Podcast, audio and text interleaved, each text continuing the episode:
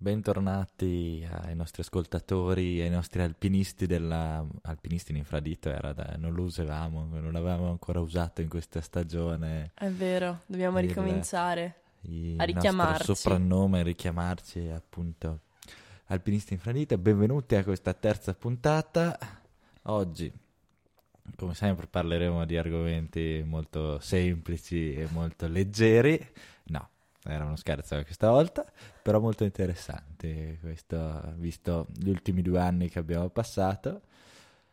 Però, come sempre, anche se magari avrete già intuito dal titolo di questa puntata, però faremo il Google Sensei per dare qualche indizio, però anche per così vedere cosa ci dice il nostro maestro Google riguardo a questi temi che vogliamo introdurre. no? Let's go col Google. Allora, il Sensei. primo termine di oggi è futuro. Un termine molto abusato spesso, ma da Google eh, le cose che vengono prima sono cose grammaticali. Futuro anteriore. Ah, vedi, forse Bene. ci mancano delle conoscenze grammaticali agli italiani. Poi c'è futuro in inglese, poi si ritorna al futuro semplice, futuro in tedesco, futuro anteriore latino, qui le versioni che Comunque tutta ritornano, linguistica. tutta linguistica. Poi c'è futuro, brano degli psicologi. E poi niente, di nuovo futuro semplice latino. Il mio Google si limita a questi consigli qua, un po' particolare. Ci vuoi dire che fai tante Sul ricerche futuro- grammaticali? No, perché come ogni volta metto l'anonimo così non prende, non eh, prende il mio. Le tue le mie ricerche, ricerche. non è basato su di te. Quindi la seconda parola è Emergenza. emergenza. Questa sarà già più coerente con la nostra di quello che parleremo oggi. Infatti la prima parola è emergenza Covid. Ah, Poi ah, così proprio, cioè... così, emergenza Covid è la prima, effettivamente dopo questi ultimi due anni ci sta. ok. Poi Ormai- la seconda, stranamente, è collegata anche quella, in qualche modo. Emergenza veterinaria. Ok, ok. Quindi poi c'è emergenza climatica. Beh dai, in emer- terza posizione, comunque è nel podio, sono abbastanza Sì. contenta di questa cosa. Poi emergenza Enel. Immagino sia, Mm. non so, boh, le bollette adesso, non so. Ah, è vero, hai ragione. Sì, sì, c'è anche questo scoppio. Forse. Poi emergenza incendi. Poi Ok. emergenza sanitaria di nuovo proroga, emergenza sanitaria Covid, quindi diciamo che è molto Beh, dai. connesso. E poi andiamo all'ultima parola, un po' più difficile, sarà un po' più specifica, spillover. E viene spillover significato, spillover libro, spillover traduzione, spillover cos'è, spillover virus e poi spillover covid. Ok, beh, interessante. Mm. Abbastanza, abbastanza prevedibile. Abbastanza prevedibile, no? Coerente. Come avrete intuito, cari ascoltatrici, ascoltatori, ascoltataru, oggi parleremo del Covid. Ta-na-na-na. Anzi, del Covid-19, ma prima di chiudere questa puntata, ragazzi miei, no, non parleremo, non sarà una classica puntata sul Covid in cui parliamo dei bollettini, di come siamo eh, stanchi di essere un po' dentro casa, un po' fuori, un po' con la mascherina, un po' con le misure di contenimento. Questa scalata prevederà dei luoghi, dei- delle tappe, dei luoghi comuni che forse, se- almeno secondo noi, non sono stati abbastanza ascoltati e trattati e quindi speriamo che ci seguiate in questa incredibile scalata. Entriamo subito nel, nel vivo della nostra puntata con i nostri luoghi comuni e per questo primo lu- luogo comune torniamo proprio alle origini, quello che si parlava un po' all'inizio, nel primo lockdown duro, quando c'erano tutte quelle teorie del complotto e tutto. Infatti, il primo luogo comune è il primo che era imprevedibile, un cigno nero, il classico come si dice sempre in economia, che avevano detto no, imprevedibile, tutto così. Quello è imprevedibile. Poi che era un complotto che sti cinesi che ci fanno fanno i virus in laboratorio e poi ce li mandano perché vogliono sterminarci, sti comunisti. Pure tutta colpa dei pipistrelli e soprattutto dei cinesi che si mangiano i pipistrelli, cioè alla fine aveva ragione Zaya quando diceva dei topi che si mangiano i topi morti, quindi tutta colpa loro, da noi non sarebbe mai potuto succedere, no? Oppure c'era chi era un po' più tranquillino che si diceva, dai, siamo stati un po' sfigati una volta ogni cento anni, capita che ci sia una mega pandemia del genere, dai, per fortuna adesso passa, non ci sarà più. Questa era la prima boh, ne, par- ne, abbiamo parlato tanto nel aprile, marzo e aprile 2020. Beh, i complotti in realtà perseguono e, e sì, continuano sì, no, a diffondersi sì. Però più della più pandemia. All'inizio. all'inizio se ne È parlava vero. addirittura nei telegiornali e c'erano le indagini da parte di Biden. eh, Non ci potevamo dopo. credere a quello che stava succedendo effettivamente. a cercare di pensare a quello che, che è stato eh, sembra quasi assurdo riascoltare anche eh, il conte che dice restiamo tutti a casa. Ehm, comunque, noi iniziamo il- a cercare di affrontare questi luoghi comuni, queste- questi pensieri. E innanzitutto cerchiamo di capire che cos'è questa famosa zoonosi. Eh, cioè la zoonosi è, le zoonosi sono delle malattie infettive che si trasmettono dagli animali all'uomo e possono essere causate da virus, batteri, parassiti o altri tipi di patogeni. Eh, non sempre gli animali sono fonte di, di infezione, può anche avvenire mh, tramite l'acqua o cibi contaminati. Infatti, diciamo che possiamo fare una macro divisione tra malattie zoonotiche veicolate da alimenti oppure non veicolate da alimenti. Eh, in alcuni casi mh, il, il virus o comunque la- questa- questo tipo di malattia infettiva può fare il cosiddetto salto di specie, per cui un patogeno, come per esempio un virus, può passare dall'animale all'uomo. Ehm, le zoonosi, per esempio, veicolate da alimenti sono ehm, nel caso di cibi contaminati, può essere la salmonella, l'Escherichia coli, eh, la listeria, ehm, oppure noi ci concentreremo sulle zoonosi non veicolate dagli alimenti, eh, come mm, per esempio ce ne sono state varie, insomma, nel- nella storia, poi approfondiremo anche, ma la viaria, la suina, ehm, la, la peste, pensiamo a, eh, tempi indietro, ma non troppo, vedremo. E, mm, quindi l'origine di una zoonosi che attacca l'uomo prevede questo cosiddetto spillover in inglese, cioè il salto di specie. Ehm, I virus, di fatto, ehm, che sono i, più- i patogeni più comuni delle zoonosi, ehm, riescono a produrre un cambiamento nei loro geni e quindi mutando possono acquisire diciamo, nuove capacità e nuove versioni delle loro proteine con cui si attaccano poi alle cellule umane e riescono a penetrare e replicarsi efficacemente. Ehm, nel caso di, per esempio, coronavirus, questo tasso di, di mutazione molto spesso è anche elevato. Come avviene eh, questo salto di specie? Appunto, di solito avviene, passa prima sull'animale e poi arriva all'uomo. E quindi l'esposizione animale-uomo può poi, con- può poi generare appunto questo virus, eh, cioè questa, può, può generare effetti pandemici perché si diffonde. Ehm, infatti eh, è vero che le zoonosi sono comunque un fenomeno naturale ehm, con cui la specie umana ci convive da millenni. Eh, alcune di queste zoonosi però sfociano in pandemie, quindi hanno un tasso di diffusione talmente alto che bloccano, insomma, influenzano intere parti del mondo o comunque rimangono nella storia umana, ecco, delle malattie infettive. Infatti dobbiamo pensare che la rete mondiale è in iperconnessione oggi, cioè la globalizzazione è proprio questo, essere un mondo tutto unito, globale. Eh, ci spostiamo, andiamo da una parte all'altra del mondo con abbastanza facilità al giorno d'oggi, Ehm, quindi ci sono flussi quotidiani di persone che si spostano veramente su paralleli e meridiani del, del mondo ben distanti tra di loro e questo crea una- una- un habitat di condivisione non solo di idee, eh, affetti e notizie, ma anche di scambio di batteri, virus e chi più ne ha più ne metta. Ehm, ma poi eh, c'è anche un forte, diciamo, il mondo è costruito in aree urbane e aree, diciamo, più periferiche o naturali, per cui c'è anche un grosso contrasto tra l'ambiente, diciamo, batterico urbano e l'ambiente batterico non urbano.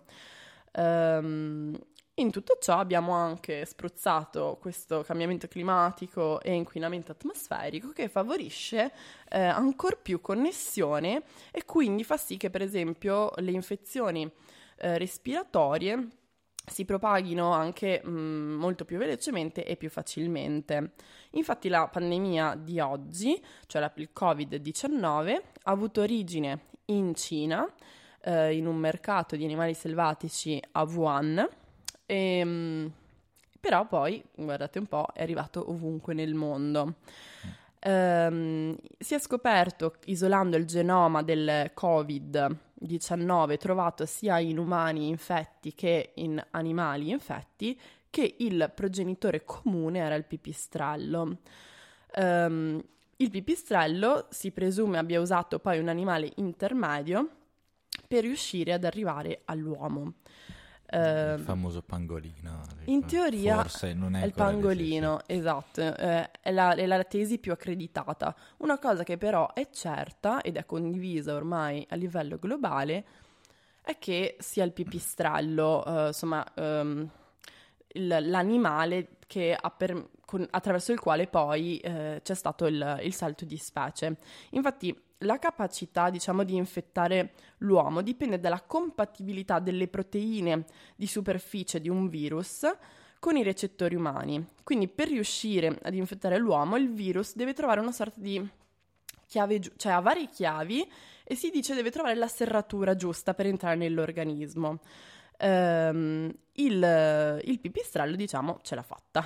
e, um, e quindi uh, sicuramente è condivisa l'idea e quindi è comprensibile che qualcuno dica è tutta colpa dei cinesi, è tutta colpa dei pipistrelli. Um, me- I mercati di animali selvatici sono effettivamente luoghi di virus, lo sono sempre stati. Um, già mh, diciamo vent'anni fa, nel 2003, ci fu la SARS, che era una che anche questa aveva avuto origine da un, da un pipistrello in quel caso lì era passato a uh, un animale intermedio che era lo zibetto, che è una sorta di orsetto lavatore, e poi è arrivato all'uomo e per risolvere il problema in quel caso lì furono abbattuti gli zibetti. Però c'è da dire una cosa, che la colpa non è dell'animale selvatico in sé, ma come ci interfacciamo noi con l'animale selvatico. Un po' come non è la strada, non è il cervo che attraversa la strada, ma è la strada che attraversa la foresta. Um, Infatti, come abbiamo detto prima, il mondo è diviso tra aree urbane e aree non urbane, che hanno mondi eh, da, ogni punto di vista, anche dal punto di vista batterico, vi- virale, diverso. Entrando noi sempre più in contatto in aree cosiddette incontaminate e incontattate, ci esponiamo a tutto quel mondo di patogeni e quindi ce l'andiamo un po' a cercare. Um, infatti si stimano tra le 630 e le 800 mila specie virali esistenti nelle specie selvatiche con cui uh, noi potremo entrare in contatto. Uh, questa pandemia è stata prevista e pensate bene che tra le varie previsioni um, una delle più sorprendenti è quella che fece il governo tedesco che nel 2012 commissionò una simulazione sull'eventuale diffusione di una pandemia. Uh, questa simulazione um, aveva stimato che ci sarebbe stato un virus in Asia che sarebbe scoppiato in un mercato di animali selvatici, che avrebbe fatto il salto di specie all'uomo, che avrebbe provocato una malattia respiratoria con un'incubazione di 14 giorni, che avrebbe colpito maggiormente gli anziani e che sarebbe scoppiata nell'aprile del 2020. Così vai un po' ad alimentare le teorie complottistiche, fra i tedeschi sapevano già tutto, l'hanno fatto. Questo in, in, par- in, parte sì, qualcuno potrebbe dire, potrebbe dire di sì, però se parlando con persone molto più esperte di noi che studiano in centri di ricerca uh, que- questo tipo di, di cose, um, ci sono tutti gli elementi scientifici per poter, alla luce della fotografia di come è organizzato il mondo e di come sono organizza- organizzate le attività umane, dire è prevedibile che ci sarà un, questo tipo di, di, di, esplosione di virus. Ora, uno mh, per affidarsi alla teoria del complotto che è stato tutto organizzato e che c'è bioterrorismo, eh, può dirlo solamente nel momento in cui eh, crede che la scienza, alla luce della fotografia mondiale, che no, è innegabile il fatto del panorama, diciamo, mondiale di organizzazione che ho descritto prima, sia così, allora si deve, deve, rifiutare il fatto che il mondo di fatto sia così, cioè sia isolato tra aree urbane e aree non urbane e che pensare di entrare in, una, in luoghi incontaminati di fatto non ci esponga ad, ad, alcun tipo di rischio, cioè ci dimentichiamo che la geologia si è evoluta in milioni, miliardi di anni e pensiamo che alterarla o entrare in contatto con qualcosa che l'uomo non ha mai visto eh, o non quantomeno su larga scala prima, possa di fatto eh, non avere delle conseguenze. Um, e quindi, uh, al di là del governo tedesco, insomma, si iniziava a... Uh, ci sono vari piani di governo che prevedevano come affrontare questa, questa pandemia. Il governo tedesco sbagliò appunto di qualche mese sulla previsione dello scoppio e pensavano che la, l'animale che avrebbe attaccato, eh, cioè o meglio, avrebbe infettato l'uomo sarebbe stato in questo caso un suino, perché il suino ha dei genomi molto simili a quelli umani e soprattutto il mondo è popolato da suini, perché abbiamo creato dei sistemi di allevamenti per cui ci sono più suini che umani su questa terra. Ehm, no, insomma, c- c'è una sproporzione sicuramente. Ehm, e eh, per esempio, ehm, i suini comunque anche allo scoppio del, ehm, del Covid c'è chi disse eh, strano che non facciamo i tamponi Covid ai suini. Questo perché eh, se avessimo trovato che anche i suini si fossero ammalati di Covid come noi, probabilmente sarebbe stato necessario distruggere tutto il patrimonio dei suini e questo sarebbe stato un danno comunque all'industria troppo forte. Però eh, una, una, sorte invece di distruzione ce l'hanno avuta ad esempio i visoni in Danimarca, quando si scoprì che avevano, avevano anche loro il Covid, furono abbattuti una cosa come 17 milioni di visoni. Um, e chiudiamo con uh, è, tutta, è, tutta, colpa dei cinesi. Mm, sì. Noi non mangiamo queste schifezze. Non mangiamo i topi morti. Eh, esatto, non mangiamo i pipistrelli, la zuppa di pipistrello, il pangolino. Per carità, esatto. Ah, sì.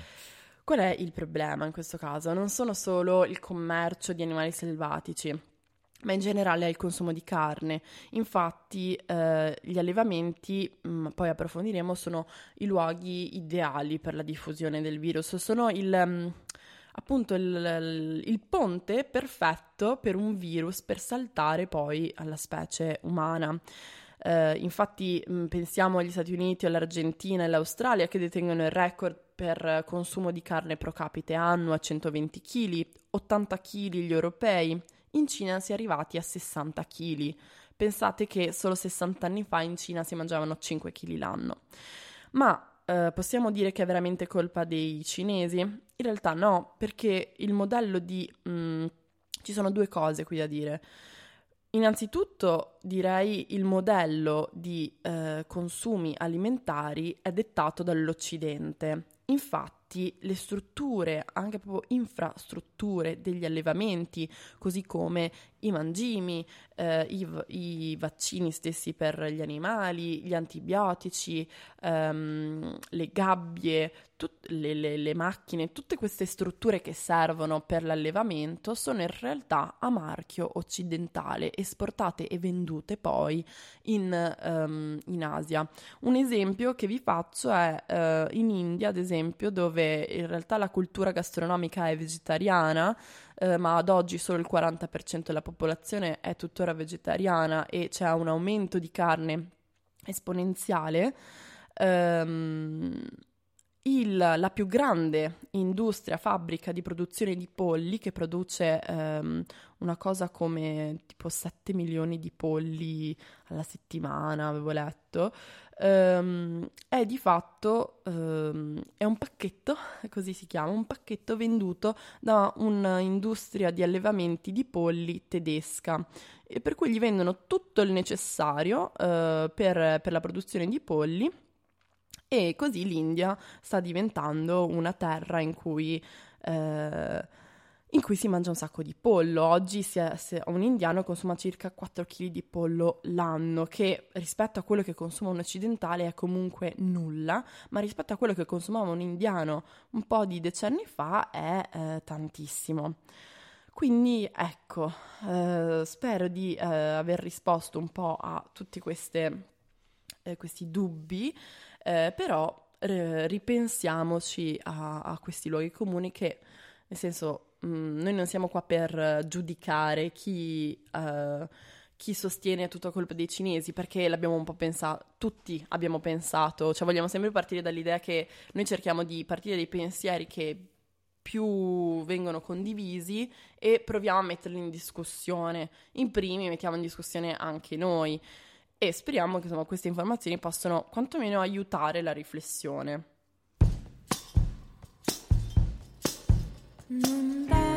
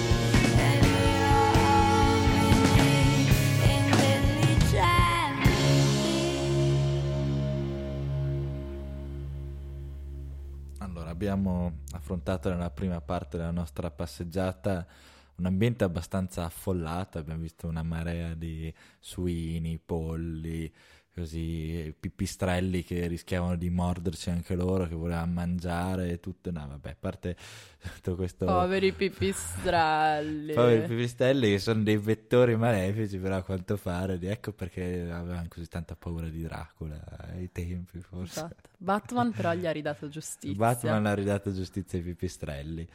Però a parte questi queste piccole viaggi mentali che ci facciamo sono state tutte cose. Io sono rimasto in silenzio proprio per ascoltare Beatrice che era lanciatissima oggi e ho imparato un sacco di cose interessanti. E adesso arriviamo a un altro luogo comune. Abbiamo detto, ok, ok, ci sono queste zoonosi, ci sono. Però dai, non è che, ok, il Covid, eh sì, ci ha fatto un po' di casini, un po' diciamo, giusto un po', però da un punto di vista sanitario c'è ben di peggio, dai, non, le zoonosi, ok, alla fine era un quasi raffreddore questo, comunque una cosa molto grave per gli anziani, però c'è di peggio, affrontiamo cose peggiori delle zoonosi, quindi dai, preoccupiamoci meno, no? No, neanche stavolta. Vediamo, cominciamo a camminare e vediamo dove arriviamo. Allora, signori e signore, ladies and gentlemen, um, ci sono diversi studi, uno di questi è il National Institute Institute of Health, ma anche l'UNEP, che è il, l'Organizzazione per l'Ambiente delle Nazioni Unite, sono tutte concordi nel dire che circa il 16% delle morti in tutto il mondo può essere attribuito alle malattie infettive. Di queste le zoonosi rappresentano il 60%. Inoltre il 75% delle malattie infettive emergenti sono proprio zoonosi. Quindi eh, questo cosa vuol dire? Vuol dire che ehm, secondo l'UNEP stima che ogni quattro mesi una nuova malattia infettiva emerge nell'uomo e che, ripeto, la maggior parte di queste, i tre quarti di queste, hanno origine nella fauna selvatica e il bestiame rappresenta l'elemento che funge da ponte epidemiologico tra il mondo selvatico e le infezioni umane. Quindi eh, anche l'OMS ha eh, condiviso questo dato, cioè il 75% delle nuove patologie umane infettive sono zoonotiche. Se andiamo a vedere la storia degli ultimi 100 anni delle zoonosi, ci accorgiamo anche un eh, veloce aumento di queste negli anni.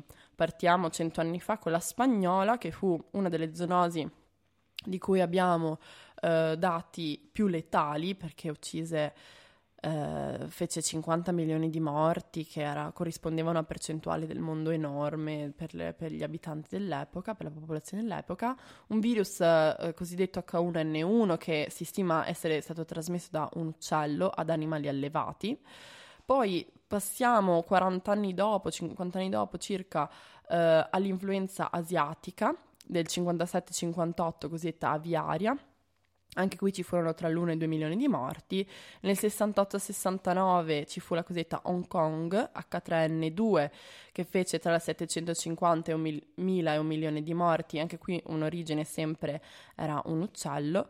Nel 99 ci fu la Nipa che ve- aveva origine dai pipistrelli e fu trasmessa ai maiali, eh, sempre in, in Asia, in questo caso in Malesia, che non infettò tante persone, in questo caso solo 500 ma la maggior parte di loro morirono. E poi, come dimenticare, nel 2003 la SARS, che come abbiamo già detto prima fu dai pipistrelli, che passò poi agli zibetti e poi all'uomo. Nel 2009 abbiamo avuto la suina. Uh, questo è un, in realtà è un virus molto strano, un, con una combinazione che non è mai stata vista prima, perché ha origine uh, sia aviaria che suina che umana come composizione genetica e fece tra le 150.000 e i 500.000 morti. Nel 2012 abbiamo avuto la MERS, una sindrome respiratoria medio orientale, anche questa origine dai pipistrelli e poi si stima trasmessa dai dromedari all'uomo. Dall'86 si verifica ciclicamente in Africa l'Ebola, che ha fatto 30.000 morti, e poi ce ne sono altri, abbiamo avuto l'HIV, la febbre del Nilo, fino ad arrivare ad oggi col Covid-19. Quindi da, anche solo a guardare la tempistica ci rendiamo conto che forse non è proprio vero che eh, non, non, malattia, non sono malattie così gravi, perché l'aumento di queste sta crescendo tantissimo e se, per esempio, e mi dispiace molto dirlo, ma se l'Ebola fosse scoppiata in Europa, considerando il tasso di letalità che ha l'Ebola, molto più alto di quello del Covid, beh, forse ci ripenseremmo. E se abbiamo previsto il Covid ma non ci siamo preparati a sufficienza per contrastarlo, non abbiamo avuto politicamente non c'è stato il coraggio di eh, prevenire. Eh, se la prossima pandemia, poi ne parleremo meglio, ma se la prossima pandemia, e ci sarà, mi dispiace dire, una prossima pandemia, eh, sarà fortemente letale, eh, dobbiamo, ecco, dobbiamo prevenire, non possiamo sicuramente aspettare. Inoltre, ehm, ad ottobre 2019 a New York si tenne un evento, un, così, eh, un, evento molto importante che si chiamava A Global Pandemic Exercise, dove fecero una simulazione economica e sanitaria per dimostrare gli effetti devastanti di una pandemia da coronavirus l'ironia dopo due mesi scoppia. Mm. E, um, e, in questo caso anche qui si ipotizzò sempre un agente patogeno da un pipistrello che sarebbe passato a un suino brasiliano. Qui sempre per i discorsi dei suini che abbiamo fatto prima è perché il Brasile è uno dei principali poli di produzione. Um, da questo poi altri centri di ricerca, uno in particolare all'Università della Sapienza di Roma, è stata creata una mappa di rischio delle zoonosi, delle malattie infettive, rendendosi conto uh, di origine animale, rendendosi conto dove effettivamente l'Asia è il luogo più a rischio, uh, ma per la struttura mondiale che abbiamo la, l'aumento esponenziale di allevamenti di suini, di polli, che sono comunque appunto, come abbiamo detto, ponte epidemiologico, eh, ormai è abbastanza indifferente dove avvenga lo, lo, scoppio, perché poi siamo talmente tanto connessi, siamo talmente tanto globalizzati che eh, che quindi mh, mm, tutto arriva ovunque. Ma non solo, eh, mentre noi, eh, mentre scoppiava il Covid, è scoppiata anche un'altra pandemia che eh, non ha eh, fatto il salto di specie, ehm, che però questo appunto ci fa capire l'importanza al giorno d'oggi del, di questo tipo di malattie infettive, che è stata la peste suina, sempre in Asia, furono abbattuti milioni di maiali, con delle immagini che se cercate online sono terribili perché creano delle fosse dove lanciano questi maiali e li gassano. Uh, uh, molte fosse anche sepolti vivi, quindi delle immagini terribili, e furono abbattuti abbattuti 300 milioni di animali. Inoltre c'è anche stato uno scoppio di aviaria, eh, sempre mentre noi intanto combattavamo questo Covid-19.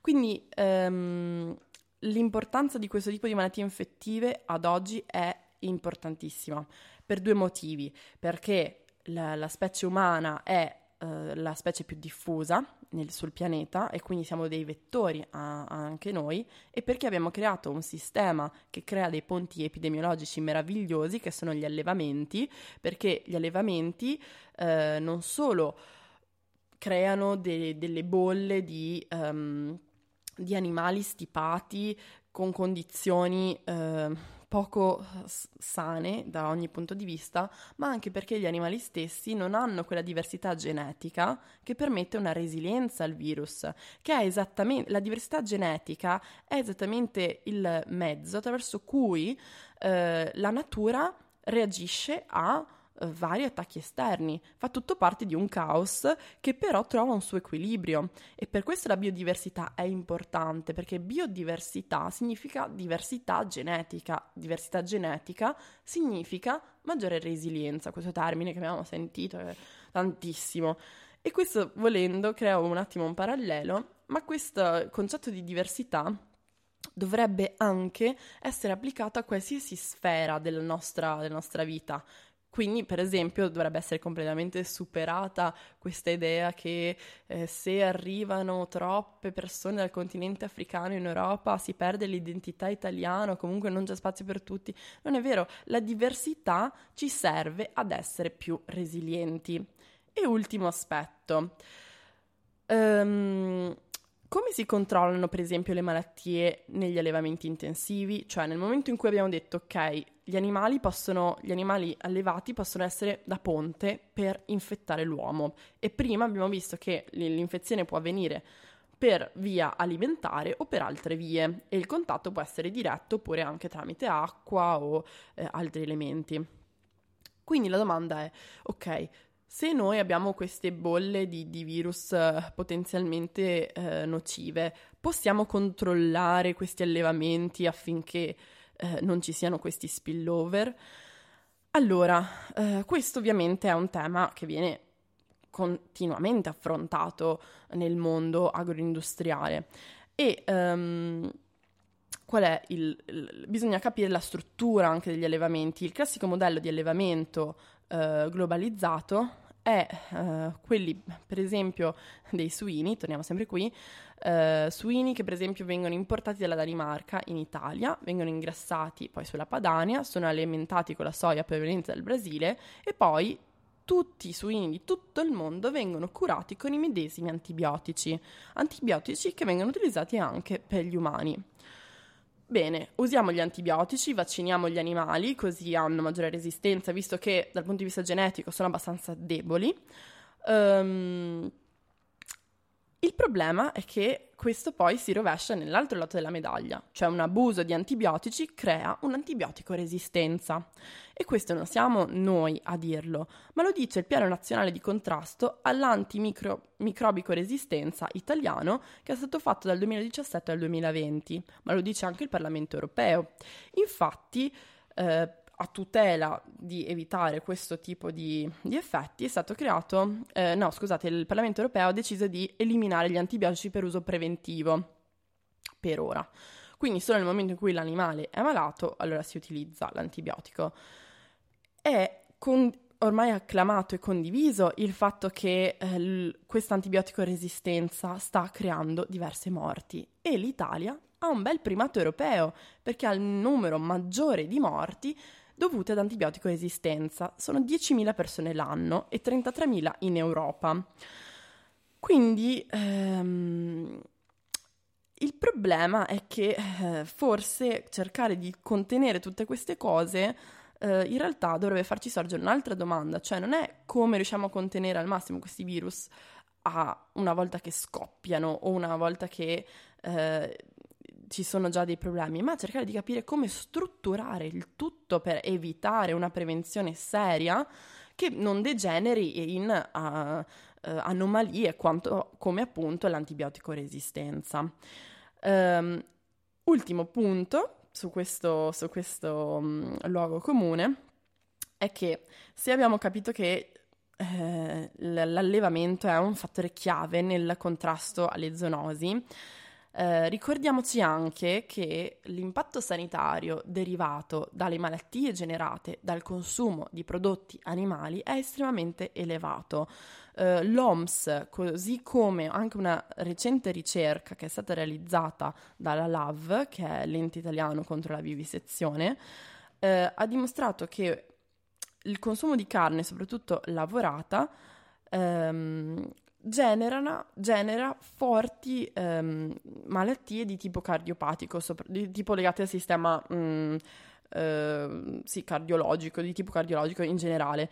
E ehm, questi costi sono costi che supportiamo tutti noi, non solo per il sistema sanitario, ma anche per avere una popolazione di tipo malato. Quindi i quantitativi di carne, anche secondo l'OMS, causano tranquillamente anche eh, cancro e questa è una cosa sicura e certa, eh, così come le carni lavorate, tipo tutti gli affettati, causano malattie car- eh, di cardiopatiti, quindi non, non, non, non, c'è tanto un dubbio su questa cosa per quanto l'industria della carne cerca di investire sul fatto di dire che non è così. Perciò eh, c'è una doppia beffa, cioè eh, le, le pandemie si diffondono e questo creano ovviamente sempre dei, dei, problemi enormi dal punto di vista sanitario e non solo, ma non, quello che genera le pandemie, quindi come per esempio gli animali allevati, generano anche un altro tipo di malattie. Quindi non, non, possiamo sostenere che le zoonosi non sono in realtà delle malattie così gravi, perché l'impatto sanitario di tutta questa bomba d'orologeria è estremamente consistente e a livello proprio di numeri è eh, primario anche da qui al futuro.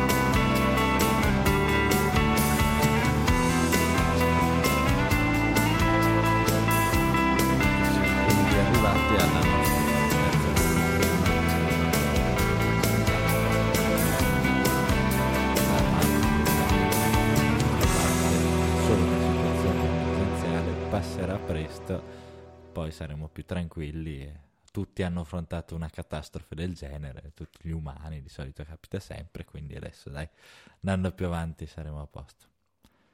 No, ecco, mi stava già guardando male Beatrice. Ecco. allora ci proviamo. Facciamo quest'ultimo pezzetto di scalata che sarà molto uh, interessante, speriamo. Um, secondo un rapporto delle Nazioni Unite che si chiama Preventing the Next Pandemic, il mondo si sta limitando a trattare i sintomi della pandemia da Covid-19, ma non ne sta curando le cause ambientali che l'hanno scatenata. Ogni anno, anche prima del Covid-19, mm, si stimavano che morissero circa 2 milioni di persone da malattie zoonotiche e come abbiamo visto l'aumento di, di queste eh, è innegabile ed evidente.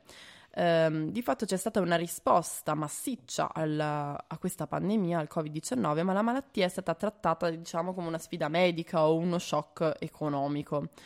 Um, quindi eh, bisogna proprio cambiare approccio, cioè non possiamo avere un approccio di tipo emergenziale, cioè scoppiata questa pandemia e quindi con delle toppe cerchiamo di contenerla, ma eh, bisogna partire da prima, dalla prevenzione e bisogna partire dall'idea che la soluzione non può essere quella di vivere in uno status emergenziale, perché come abbiamo visto eh, non possiamo che aspettarci nuove zoonosi e eh, sempre un crescente numero di queste in futuro. Abbiamo anche capito quali sono le cause, quali sono i vettori che favoriscono l'esplosione di questo tipo di malattie. Infatti il, questo, questo rapporto, anche dal punto di vista sanitario, propone un cosiddetto approccio che si chiama One Health, cioè non si guarda più alla salute umana solamente insomma, slegata da qualsiasi altro effetto, ma questa deve essere considerata nel suo insieme, insieme alla salute animale e alla salute ambientale. E perciò qui vengono eh, in gioco i sistemi alimentari che possono provocare quindi salti di specie.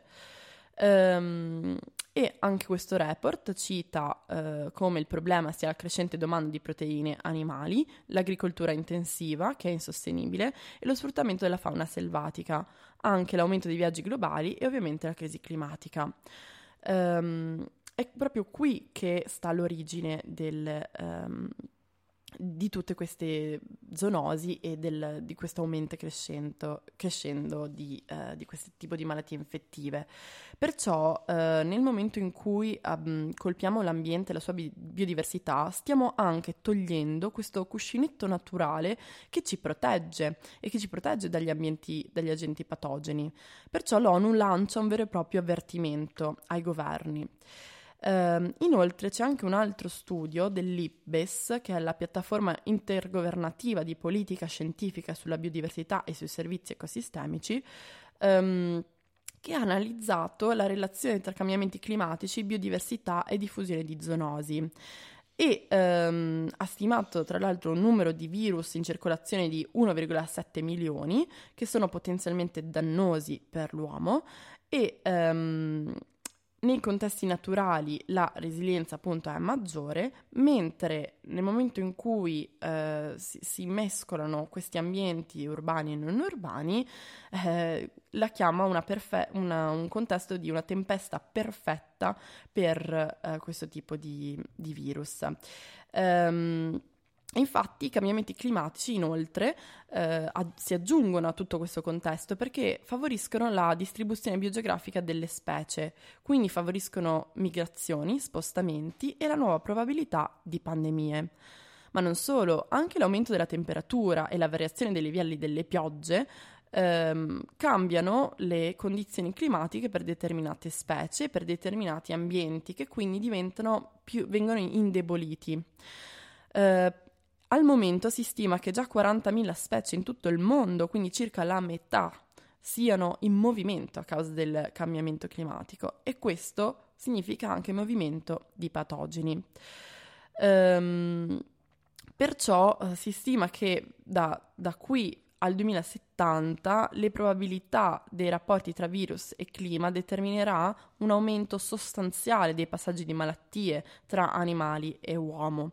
Insomma, tutti si muovono, i virus, noi, gli animali, e tutti ci spostiamo in luoghi che eh, climaticamente ci permettano di eh, sopravvivere. E diciamo che è, su- è, importantissimo monitorare, capire questi, queste problematiche, ma poi chiaramente bisogna intervenire sulle cause e quindi ehm, questo, questo studio dell'IPES propone anche una maggiore cooperazione internazionale, una condivisione dei dati della trasparenza, ma anche una regolamentazione del, um, delle catene di approvvigionamento dei sistemi alimentari, andando soprattutto a, liment- a limitare eh, le possibilità dei paesi più ricchi di poter continuare a deforestare, a commerciare legalmente animali e a diffondere un sistema alimentare basato sull'agricoltura intensiva, land grabbing e consumo animale. Um, quindi eh, questo lo trovo estremamente interessante, ci sono veramente tanti altri studi, c'è anche uno studio dell'UNEP, c'è uno studio dell'Istituto Internazionale di Ricerca Zootecnica, tutti arrivano alle medesime conclusioni ehm, su questi elementi che si intersecano insieme, clima, consumo animale e, ehm, e zoonosi. Perciò, ehm, perciò, perciò arriviamo alla vetta abbiamo comunque, secondo me, un bel panorama per quanto mh, mm, spaventoso, però uh, assolutamente fondamentale anal- pensare al Covid non tanto a come mascherina, lockdown, uh, divieto di spostamento, divieto di abbracci, ma um, per uscire dal sistema emergenziale non possiamo pensare di vivere in un sistema emergenziale semplicemente. Il problema va risolto alla fonte, le fonti sono chiari, siamo la comunità scientifica e governativa, intergovernativa di panel di ricerca sono concordi nel quali siano i problemi e dall'altro lato è necessaria l'informazione, è necessario anche un vero e proprio ascolto di queste problematiche. E solo in questo modo allora possiamo uscire dall'emergenza perché non ci salvano neanche i vaccini e ovviamente, eh, disclaimer doveroso, io non sono contro il vaccino in sé, ma non, non, non entriamo in questioni vax-no-vax, ma è proprio una questione che eh, rischiamo di vivere in un costante stato di emergenza se pensiamo che questo tipo di zoonosi possa essere affrontato con misure di contenimento e con vaccini, perché come abbiamo visto tentativo che è stato fatto sul modello di allevamento animale, vaccinare antibiotico, di fatto ha creato nuovi problemi. E questo è proprio un, una strategia fallimentare. La tua musica, la tua università, la tua radio. Samba Radio. Abbiamo quindi affrontato tre, queste tre belle salite, però che ci hanno aperto un panorama abbastanza spaventoso, ma abbastanza chiaro e limpido su quello che abbiamo davanti. Quindi è anche un po' più semplice fare la nostra piccola rubrichetta La bacchetta di Sambuco quest'oggi, perché appunto in questo mondo ideale andiamo ad affrontare i problemi prevenendoli, non eh, facendo solo quando succede l'emergenza che si affrontano un po' alla bene meglio anche in un certo modo, senza togliere nulla all'impegno di tutti.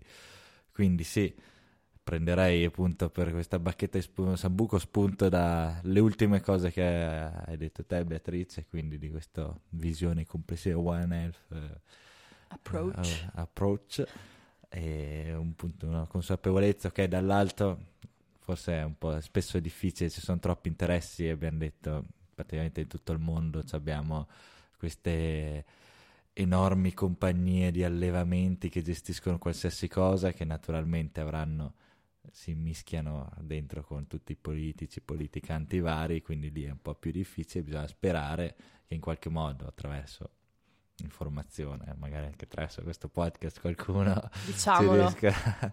diffondetelo, condividetelo. Diffondetelo, iniziare a, a, usare un approccio appunto più dal basso anche solo dici non consumo più la carne mi batto per evitare del, il, che l'allevamento intensivo dietro casa continui a svilupparsi e tutte le altre battaglie che si portano vivremo in paradiso. E vivremo in paradiso. Però eh, questa è la bacchetta di Sambuco, purtroppo col sambuco tuttora mi faccio solo lo sciroppo e non sono riuscito ancora a fare una bacchetta. Siamo in fase di ricerca di sì, questa sì. bacchetta. Siamo in fase di ricerca di questa bacchetta.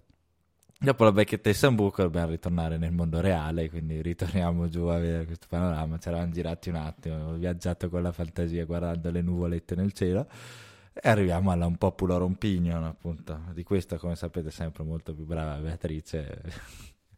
Così mi Quindi, sfogo. Così ti sfoghi. così. Infatti perché eh, ho aspettato praticamente un anno per registrare questa puntata perché volevamo essere abbastanza preparati, volevamo aspettare anche l'uscita di studi su, su queste problematiche perché eh, veramente comunque se ne contano su troppe poche dita eh, delle mani eh, proprio perché la concentrazione è stata sui risvolti sanitari e economici del Covid, ma poco su perché ci troviamo in questa situazione. E quindi finalmente è arrivato il mio momento di poter dire questa cosa che piacerà a molte poche persone. Ma la prossima volta che vi lamenterete, che qualcuno si lamenterà del perché ci troviamo in questa pandemia, del che palle, siamo ancora con la mascherina e vi giuro che a me pesa tantissimo questa cosa eh, del perché non, sap- non più riusciamo a programmarci la vita perché chi lo sa se ritornano i contagi, di tutte le persone giustamente anche per carità incazzate che non possono lavorare se non hanno il Green Pass, delle disparità economiche e sociali che si sono create col Covid. Bene, ricordatevi e guardate quello che avete nel piatto. Eh sì, torniamo lì a tavola seduti, perché se pensiamo per esempio eh, nel primo lockdown, che eravamo completamente chiusi in casa, in quella Pasqua 2020 avete mangiato l'agnello? Avete mangiato carne, avete mangiato formaggi, a Natale avete festeggiato abbondantemente con un sacco di cibo, di prodotti animali? Se la risposta è sì, allora vi dovete anche dire che non, non state facendo, non stiamo facendo alcunché per prevenire la prossima pandemia. Eh, lo so che è un po' tipo utilizzare il bastone, non voglio fare la maestra cattiva, ma è un invito a ehm, prendere, fare un atto di autoresponsabilità, perché eh, per esempio vedere che in un paese, non mi ricordo se dell'Emilia Romagna o Toscana, premiavano chi si vaccinava regalandogli un panino alla porchetta, è da un lato fargli il vaccino e dall'altro dargli un'altra zoonosi in mano, quindi è una cosa che proprio non ha senso e non, non, non, non funziona in alcun modo. E qua non si tratta, diciamo, di assumere una nuova identità e dire "Ah, divento vegano, oh mio Dio, adesso devo diventare una nuova persona. Non è questo il punto, ma il punto è, alla luce di, di tutte queste informazioni, cercate, fate le vostre ricerche sul fatto che i problemi sono derivanti comunque dai sistemi alimentari che, che tra l'altro hanno dei problemi sulle zoonosi, ma su mille altri problemi anche sulla vostra stessa salute, come abbiamo visto, eh, allora è necessario modificare e modificare, cambiare non vuol dire sacrificarsi per forza. Purtroppo in questo devo anche fare una brutta e pesante critica non solo ai governi ma anche a, eh, alle, alla comunicazione perché il messaggio di colui che mangia vegetali è eh, un isterico e, e macciato, eh, magro, mh, persona insomma eh, stramba e pazza che si sacrifica e che rinuncia e se invece le pubblicità non fossero sul McDonald's e eh, il, mm, il- la mucca felice che viene macellata per l'hamburger e siamo tutti felici, ma si passassero degli altri messaggi, eh, questo sarebbe sicuramente un modo per prevenire la prossima pandemia. Quindi questa è la mia unpopular opinion. Che oggi è strettamente collegata anche su praticosamente, oltre a fare... Esatto. Non Sta- può che dai, non ecco, appunto, dai, riversarsi. fatto- Beh, allora, partendo prima da eh, consigli di letture o di visioni ehm, visive, insomma. Allora, vi consiglio eh, Spillover, ovviamente molti di voi l'avranno già letto, che è un libro del- pubblicato nel 2012 da David Quammen, che ovviamente esplo- è diventato nuovamente un bestseller perché eh, sembra la fotografia del 2020 ma scritta otto anni prima. E vi consiglio tantissimo anche di seguire la giornalista d'inchiesta Sabrina Giannini, che ha un programma su Rai 3 che trovate anche eh, tutte le puntate su Rai Play, che si chiama Indovina chi viene a cena, oppure di leggere il suo libro La rivoluzione nel piatto, eh, da cui abbiamo preso anche molte fonti per questo podcast. Eh, e poi ovviamente eh, non, che, eh, non, si può che arrivare sui eh, consumi alimentari. Certo, il praticosamente avverte anche su ehm, passare ad una dieta di tipo vegetale. E per farlo, eh, qualche piccolo consiglio eh, che io dico sempre è scopri il vegano che è in te. Uh, poi se non ti piace, giustamente se non ti piace l'etichetta vegana puoi anche utilizzarne un'altra, scopri il pangolino che è in te, scopri il dinosauro che è in te, visto che erano erbivori, uh, nel senso che um, una dieta normale, qualsiasi, dovrebbe già prevedere consumo di carboidrati e uh, vegetali e frutta in teoria anche legumi, ma vabbè, io per esempio non ne consumavo prima di diventare vegana. Mm, quindi la parte in cui dovete intervenire è di fatto la parte proteica e poi la parte di zozzerie varie che ci mangiamo, cioè dolciumi, penso soprattutto io in quanto golosa. Um, e lì, eh, quindi rendersi conto che già nella propria alimentazione ci sono quegli elementi vegetali, se non ci sono è un problema, eh, per, per, voi più che altro, ma anche per tutti, e, ehm, e quindi mh, mm, andare a fare percorso andando a modificare piano piano. Trovate anche cose che siano compatibili con le vostre abitudini eh, di vita, i vostri gusti, ma ricordatevi che comunque è più importante prevenire una pandemia che il vostro gusto personale. Scusate questa nota polemica. E tro- mm, per ispirarvi eh, vi consiglio anche magari di cercare alcuni, non so, food blogger, uh, youtuber che fanno cucina vegetale la ormai conosciutissima cucina botanica, vi consiglio anche vegolosi.it eh, o in inglese c'è Pick Up Lime, insomma Max Lamanna. Insomma, per avere degli, degli spunti e anche delle nuove aperture, nuovi alimenti. E ripeto, non è una questione di sacrificio, non è una questione di, eh, di rinuncia, non è una questione di eh, mangio cose sciape, però m- mi tocca farlo. Uh, non è neanche una questione di abbracciare una identità filosofica, etica, di non so cosa. Di fatto è semplicemente, beh, in parte essere umani, perché siamo perfettamente predisposti per mangiare solo vegetale, abbiamo tutte le risorse per poterlo fare, abbiamo la necessità anche di doverlo fare e questo corrisponde anche a comunque la nostra sensibilità in quanto esseri umani, che non siamo solo materia, ma siamo anche eh, caratteri di personalità e elementi legati più a qualcosa di materiale che noi, che possiamo chiamare anima o come vogliamo, emozioni, sentimenti. Um, e quindi una dieta a consumo vegetale corrisponde anche a questa idea di amore e compassione, che comunque sono elementi fondanti dell'essere umano. Infine concludo con un praticosamente mm, che potrebbe, essere, che potrebbe sembrare poco pratico, ma invece spero che sia molto pratico. Um, non possiamo aspettare che eh, i governi comincino a farci le pubblicità sul fatto che bisogna incentivare il consumo vegetale. Um, perché purtroppo l'incentivo è a mangiare carne e soprattutto l'incentivo viene se- viene dipinto anche come un incentivo economico, no? perché la carne ormai è diventata quel cibo popolare. Um, superando alcune convinzioni, perché vi assicuro che eh, patate e legumi è più economico anche dell'hamburger a 2 euro al chilo, um, ma comunque um, non possiamo aspettare perché? Perché la prevenzione non arricchisce nessuno, nessuno ha interesse nella prevenzione in un modello capitalista ehm, la prevenzione non fa fatturare aumentare quel profitto. Perciò creiamoci dei luoghi di comunità, eh, di scambio, di dialogo, che possa essere anche l'interazione con noi di questo podcast, ehm, affinché eh, si, eh, s- diventiamo catalizzatori e, e, ci stimoliamo a vicenda eh, per diventare ehm, diciamo delle persone che cercano di prevenire eh, la prossima pandemia onde evitare poi di ritrovarci nuovamente in questo stato emergenziale che appunto non supereremo mai eh, altrimenti. Quindi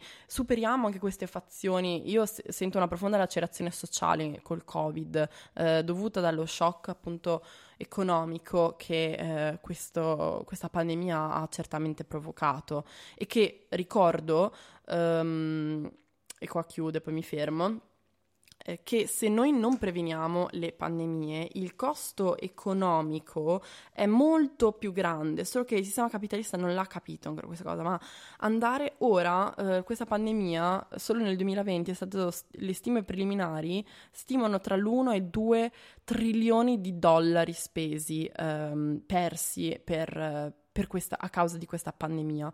Quindi eh, è vero che l'industria della carne ci guadagna, a deforestare, ad allevare, a vendere carne, ci sono un sacco di col- elementi e settori collaterali a questo, ma eh, poi eh, costa di più, di fatto, costa di più deforestare che eh, non deforestare. Eh, anche se i guadagni sono chiaramente su una, un tempo di ritorno di investimento diverso tra il breve e il lungo termine.